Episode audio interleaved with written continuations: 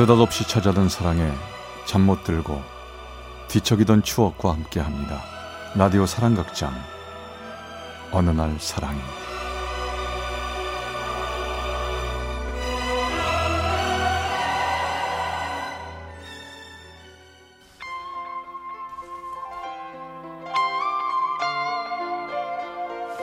사랑의 체험수기 어느 날 사랑이 제 87화 미안해 친구야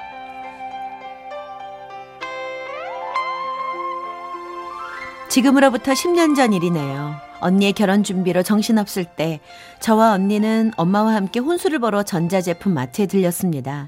대리점에 들어서자 몇몇 사원들 중 유난히 낯익은 한 남자가 눈에 띄었어요. 어서 오십시오 고객님. 이것저것 혼수용품을 한참 설명하다가 문득 그 남자 뭔가 생각난 듯 제게 이러는 겁니다. 그럼 저기 혹시 백운 초등학교 6학년 6반 아니셨나요? 네 맞는데요 어? 나야. 걸음똥. 걸음? 어. 어머 어 화단에서 내 옷에다 걸음을 던졌던 그 짝꿍? 그래 그래 짝꿍 짝꿍 나야 원영이. 너 쫓아다니면서 고무줄도 맨날 끊고 그러던 원영이야. 기억나? 아우 기억나지 얼마나 개구쟁이였는데 너 야 여기서 초등학교 짝꿍을 만나네 그렇습니다. 그 건장하고 핸섬한 직원은 초등학교 철없던 시절 제 개구장이 짝꿍이었습니다. 그는 초등학교 동창회가 석 달에 한 번씩 모인다며 꼭 나오라는 말과 함께 자기 명함을 건네주더군요. 여긴 내 명함이야. 이번 달에 모임 예정인데 약속 잡히는 대로 연락 줄게. 그래 알았어 그때 연락 줘 야 근데 그러고 보니까 애들 다 어떻게 사는지 궁금하다 다들 잘 지내지? 그럼 너 온다면 다들 진짜 반가워할 거야. 아 참, 너 저 꺼벙이 영식이 알지? 당연히 알지 걔 맨날 뭐 콧물 줄줄 흘리고 다녔잖아 그래가 아주 지저분해 있잖아. 그 걔가 제일 먼저 장가 갔다니까. 어머. 벌써 아들이 둘이야. 진짜? 그럼 그렇게 만난 후 전 이상하게도 그의 전화가 무척이나 기다려졌습니다. 그건 꼭 동창들을 만나고 싶어서만은 아니었죠.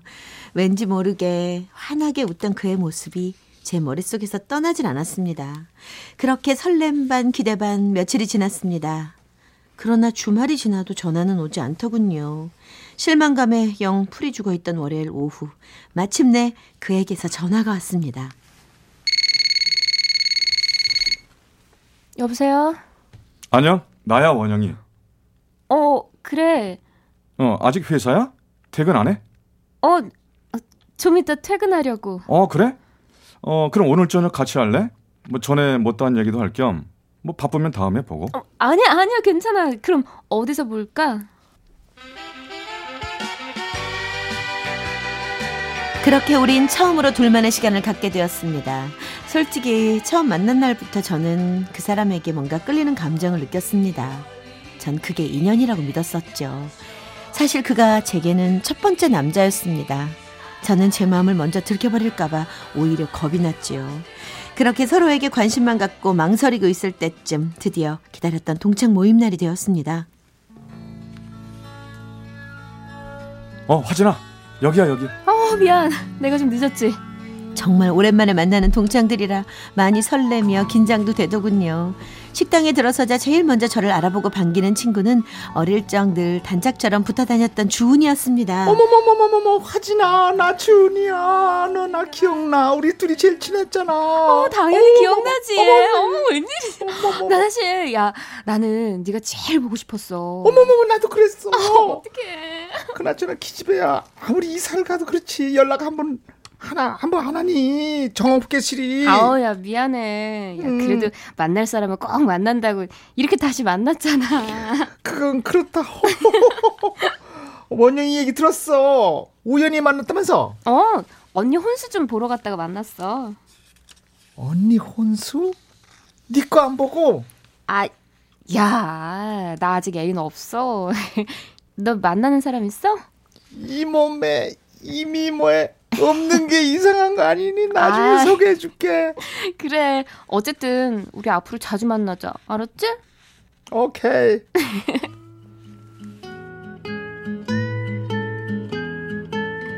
그날 전 참 오랜만에 행복했습니다. 오랜만에 만난 동창들도 좋았고 내 옆에 앉아 조용히 웃어주는 그의 미소도 참 좋았습니다. 그날 밤 그 사람은 저를 집까지 바래다 주었고요. 집에 거의 다 왔을 때쯤 갑자기 그가 저를 와라 끌어안는 것이었습니다. 전 그를 뿌리칠 수도 뿌리치기도 싫었습니다. 왜냐하면 제 마음속은 이미 그 사람으로 가득 차 있었거든요. 하진아, 어, 나 너랑은 도저히 친구로는 힘들 것 같아. 친구 말고 내 애인 돼줄래? 대답해줘. 이미 제 대답은 정해져 있었습니다. 그가 고백하기 훨씬 전부터 저는 그 순간을 기다려왔습니다. 하지만 전 수줍은 듯 이렇게 말했죠. 나한 번도 남자를 사귀어 본 적이 없어서 너한테 잘할 수 있을지 모르겠어. 걱정 마. 넌 그냥 내 옆에 있어 주기만 하면 돼. 사랑해 화진아. 원영아,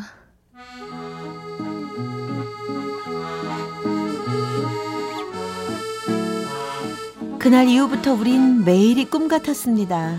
그 남자를 만날 때마다 설레었고 그 남자를 만날 때마다 행복했습니다. 제가 처음으로 애인이 생겼다는 게 행복했고 상대가 바로 그 사람이라는 사실이 더더욱 감사했죠. 그렇게 만난 지 1년이 좀 넘어섰을까요? 언제부터인가 동창회에 주은이가 나오질 않는 것이었습니다. 자기야, 주은이가 왜 요즘 안 나오지? 전화도 잘 안 되고. 글쎄, 나도 통 연락이 안 되는데 이 무슨 일 있나? 게다가 데이트를 할 때마다 자꾸 그에게 어떤 전화가 자주 걸려왔고 언뜻 듣기에도 여자 목소리라는 걸 알 수 있었습니다. 전 이상하다 싶어 그에게 물었죠. 누구야? 여자 목소리 같은데. 응? 응? 고, 고객이야.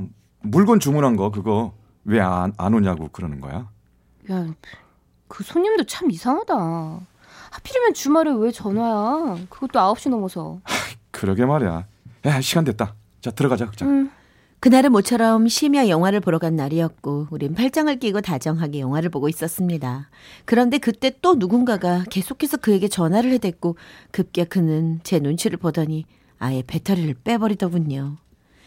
여자의 직감이라고나 할까요? 전 그가 제게 뭔가 숨기고 있다는 걸 느꼈습니다. 하지만 전 그에게 물어볼 용기조차 나질 않았죠. 왜냐하면 그를 잃고 싶지 않았거든요. 그런 어느 날 저에게 한 통의 전화가 걸려왔습니다. 여보세요? 나야 화진아. 주은이 어, 주은아, 왜 이렇게 연락이 안 됐어? 무슨 일 있었어? 저기 우리 좀 만나지 않을래? 어, 그래, 좋아. 몇 시에 볼까? 그날 퇴근하고 만난 주은이는 눈에 띄게 야윈 모습이었습니다. 몸도 마음도 지쳐 보였죠. 제가 알던 활발하고 생기 있던 주은이가 아니었습니다. 어디 아프냐고, 무슨 일이 있었냐고 몇 번을 물어봐도 그녀는 고개만 떨구고 있더군요. 한참이 지난 후 주은이는 힘겹게 말문을 열었습니다. 화진아. 저기 너 원영이 지금 만나고 있니? 어, 야, 너 그거 어떻게 알았어? 원영이가 말하지? 설마 했는데 정말이었구나. 그 자식 날 갖고 놀았어. 뭐? 그게 무슨 소리야? 원영이가 널 갖고 놀았다니? 너 그 자식 조심해. 그 자식 아주 나쁜 놈이야. 무슨 소리야, 주은아? 야, 천천히 설명 좀 해봐. 그게 무슨 말이야, 어? 실은 네가 동창회 모임에 나오기 훨씬 전부터 원양이하고 나하고 사귀고 있었어. 뭐? 뭔 소리야? 사귀고 있었다고? 아, 그럼 그때 애인이 있다던 게 원영이었어? 응. 너 만난 다음부터 이상하게도 원영이가 점점 날 멀리 하더니 몇 달 전에는 아예 헤어지자고. 자기한테 사랑하는 사람이 생겼다고 말이야. 뭐라고? 너 지금 그 말 다 사실이야?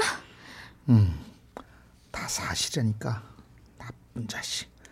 어떻게 나한테 그럴 수가 있어. 나 없이는 못 산다고. 내년쯤엔 꼭 결혼까지 하기로 약속해놓고선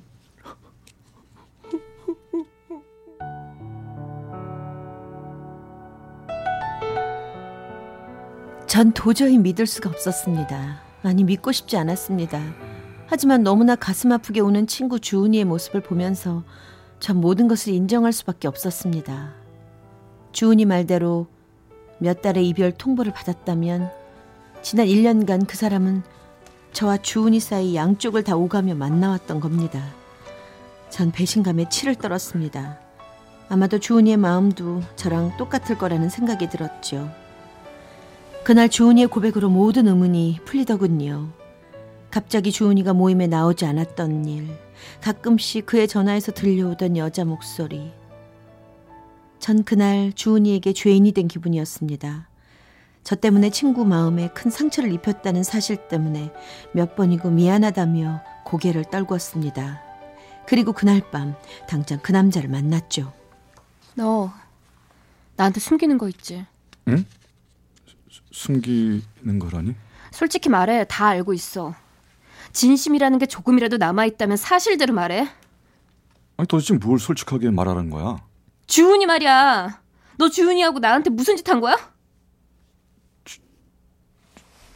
주은이 만났니? 왜? 미안하긴 하니? 그렇긴 해?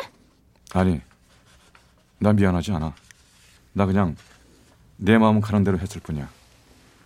사람 마음 어쩔 수 없는 거잖아. 너 사랑이 마음대로 돼? 사랑? 사랑이라는 말 함부로 하지 마. 넌 사랑을 말할 자격도 없는 놈이야. 사실 주은이한텐 미안해. 하지만 넌내 사랑을 내 인연을 찾은 것뿐이야. 주은이는 그냥 널 만나기 위한 시행착오였을 뿐이라고. 야, 넌 진짜 말 잘한다. 그럼 나 말고 딴 여자가 생기면 그땐 내가 또 시행착오가 되는 거니? 그런 거야? 그리고 나랑 주은이랑 단짝이었다는 거 잘 알면서 아니 어떻게 우리 둘한테 그럴 수가 있어? 어떻게? 미안해. 하지만 나도 일이 이렇게 될 줄 몰랐어. 널 처음 만나는 순간부터 내 자신이 컨트롤 되지 않았다고. 이미 정신 차릴 때쯤엔 여기까지 와 있었어. 이제 와서 너한테 말할 수가 없었어. 할 수 없었던 게 아니라 안 한 거겠지. 내가 잠시나마 너 같은 남자를 사랑했다는 게 정말 후회스럽다. 앞으로 연락하지 마. 아, 화진아, 잠깐. 내 말 좀 들어봐. 화진아! 그 후 그 사람에게 수십 통의 전화와 음성 메시지가 와 있었지만 확인도 하지 않고 다 삭제해버렸습니다. 구질구질한 변명도 듣기 싫었고 친구 주은이에게 죄인된 기분으로 더 이상 그 남자를 만날 수조차 없었으니까요. 그렇게 전 첫사랑이었던 그 남자의 배신으로 몇 날 며칠 밤을 이불 안에서 울고 또 울었습니다. 시간이 흘러 이제는 초등학교 동창 모임도 다 사라져버렸죠. 상처 없는 젊음이 어디 있겠습니까? 하지만 사랑 때문에 너무도 힘겨웠던 그 시절이었습니다. 내 친구 주은이도 나의 첫사랑 그 남자도 어디선가 그 시절의 상처들을 잘 아물려 가며 살아가고 있겠죠. 그 모든 기억들을 먼 추억 속에 묻어버리고 말이죠.